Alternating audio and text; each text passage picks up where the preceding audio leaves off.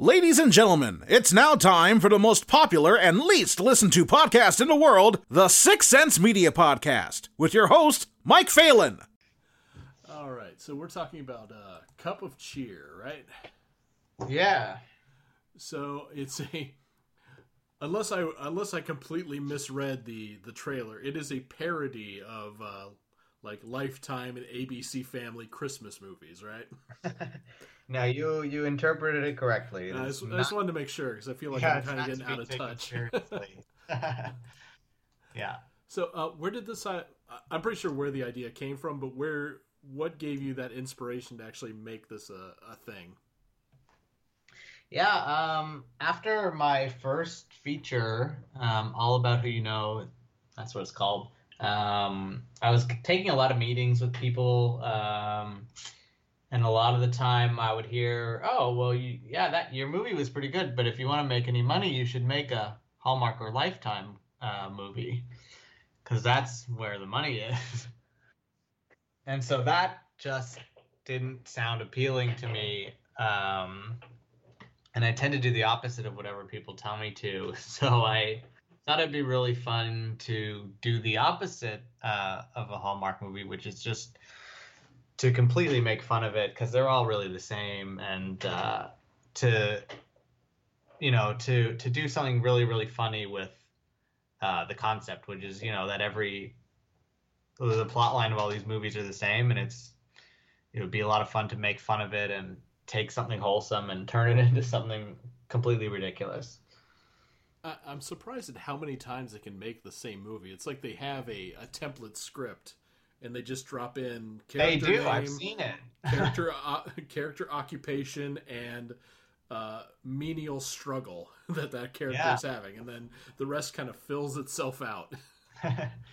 yeah, so it was really that's exactly right, and so it was really funny. It was really fun to write it because you don't have to. You get to focus entirely on jokes rather than plot because the mm-hmm. plot is going to be the same no matter what. uh, when uh, for the comedy writing process for you, how do you go about crafting your jokes? Um, so for this one, it was me and my uh, co-writer Andy Lewis, and basically we had the idea to do this. Um, we knew, you know, we knew immediately it was going to be called Cup of Cheer. It was going to be about a struggling hot cocoa shop in a small town and this girl from the big city and all those plot points. Um, so we kind of roughly uh, sketched out what the outline was going to be with an idea for jokes and how to twist things around. Like, you know, wouldn't it be funny if for the town for the, the thing at the end of every movie where the town gets together for their annual Christmas Eve tradition, wouldn't it be funny if so and so happened? So we basically just sat next to each other. Um, and we'd each take turns writing a scene, and then when we were done this scene, we would pass it to the we would pass it off to each other and just see what made the other person laugh. That was really all it was. We were just writing jokes that made us laugh, and then we figured that that was a pretty good sign that something was funny. I noticed uh, when I watched the trailer for it, there was that there's that hint of like that old school Zucker uh, yes. kind of comedy where where yeah. the the thing you see that's funny doesn't have a permanent presence. It immediately goes away.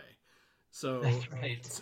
That, that's great because then you don't linger on the joke and you don't stay there forever. You got your sight gag in, and then yeah. you're moving on to the next thing. You're not making a half hour thing about one joke, which is thank thank God.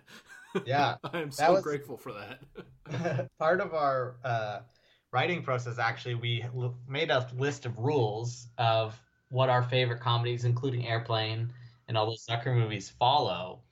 Uh, and we actually like sort of looked at them very analytically and counted the jokes because every joke is a throwaway joke, and we determined that there's usually one joke every 10 seconds. So that was exactly what we tried to copy.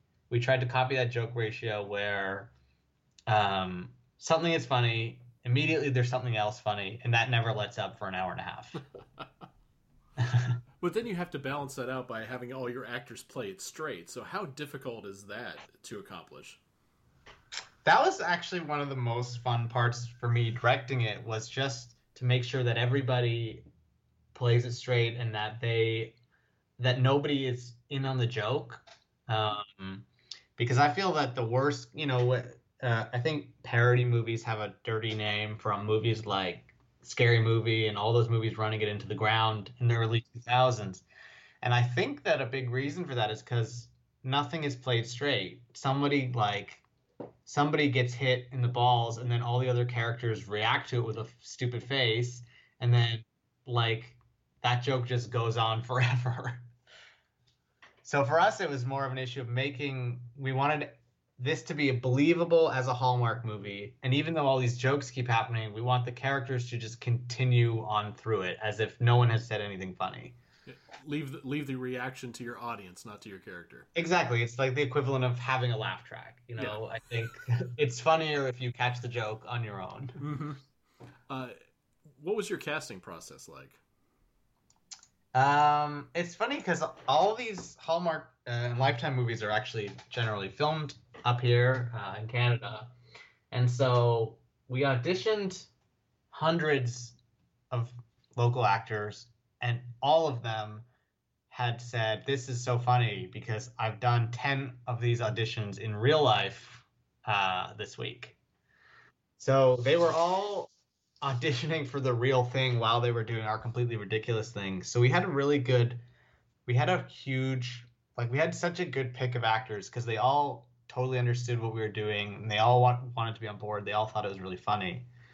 Um, so we ended up just you know, narrowing that down further and further. And then we called people in for auditions and chemistry reads, and we just found people that were so, so funny while still being genuinely good dramatic actors. Like the acting in this movie, I think, is way better than it needs to be. and we just got, you know, we just thankfully chose people that are really, really, really good. Uh, one thing I was expecting, which I, I know it, it was probably a long shot, and it's also probably hard to get him to sign on to, but I was half expecting Eric Roberts somewhere to just kind of walk because he appears in the past like five interviews I've done for Lifetime movies. Eric. Roberts is always in there somewhere, even if oh, it's oh, yeah. just a five minute cameo role. At least he always shows up. He's like a staple for Lifetime movies. I was just surprised that he didn't didn't just happen to show up and it's just as a walk on or something. I uh, I'm gonna take that idea for the sequel. you make an entire movie that's just uh, Eric Roberts walk on cameos. Yes, exactly. that's uh, just his life. It's the Eric Roberts story. uh, did you run into any uh, any issues? Indie filmmaking is always it always has its trials and tribulations. Did you run run into any kind of issues when uh, during production? Um. Well, the interesting thing, I mean, I guess yes. Um, because uh, because we're not um, a real Hallmark movie, we have you know a fraction of a fraction of the budget that they have. Um, they they shot they shoot in all the same places as us, the same little cute small towns and stuff uh, with the same crew, but they can afford to do it in June or July uh, because they have the budget to spray fake snow everywhere since we didn't have that option, we had to film in February when it was consistently, you know, minus 30 degrees Fahrenheit outside. Um, it was like during a period of the coldest month on record. And it was like just, we were outside constantly trying to get real snow and real locations and stuff. Uh, and it was really, really, really fucking cold. but you have that air of uh, realism to it then where it doesn't look like it's a and it's an early summer exactly in, yeah some part of canada in all these movies i can always see like just beyond the block they're filming you can see all the summer trees with green leaves and everything and you can also tell that the like the snow is just like shaving cream sprayed on the floor and stuff yeah. here you can see people's breath and uh, their eyes freezing and uh, their skin's a little blotchy and yeah exactly it has that whole gray kind of tone to it, which is uh, that's something I feel. I live I live in Florida, and yeah. it's something insulting when I see a film that's set in wintertime, and I can tell it, it, it's the exact same climate that I deal with 365 days a year. Like I, I, just don't buy this. Just yeah, and they're all fuck, just fuck you. in a light jacket. Yeah. yeah.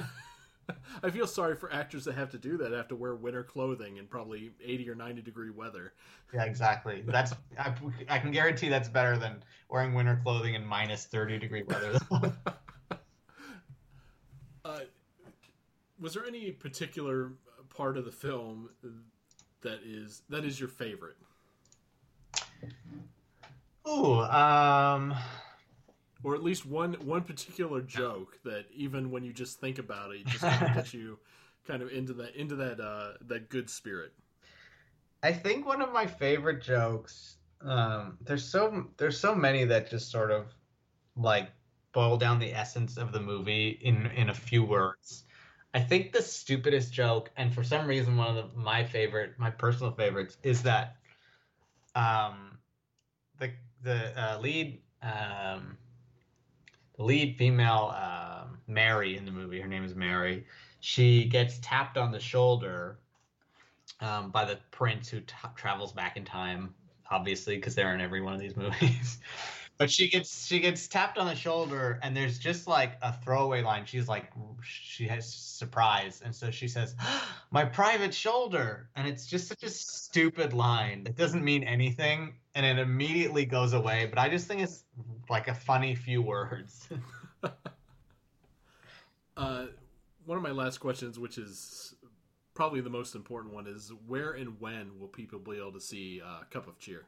Yeah. Um. So it um, in the U.S. it comes out um, on VOD in, on November sixth on whatever VOD uh, platforms, and it is going to be exclusively uh, streaming for free to everybody on Tubi. Um, will be one of the first movies actually to release entirely for free from day one on Tubi. So that's really exciting. It means that everybody can get a chance to see it. You've been listening to the Six Sense Media Podcast. You can find more of our celebrity interviews and roundtable discussions on iTunes, Podbean, and SoundCloud.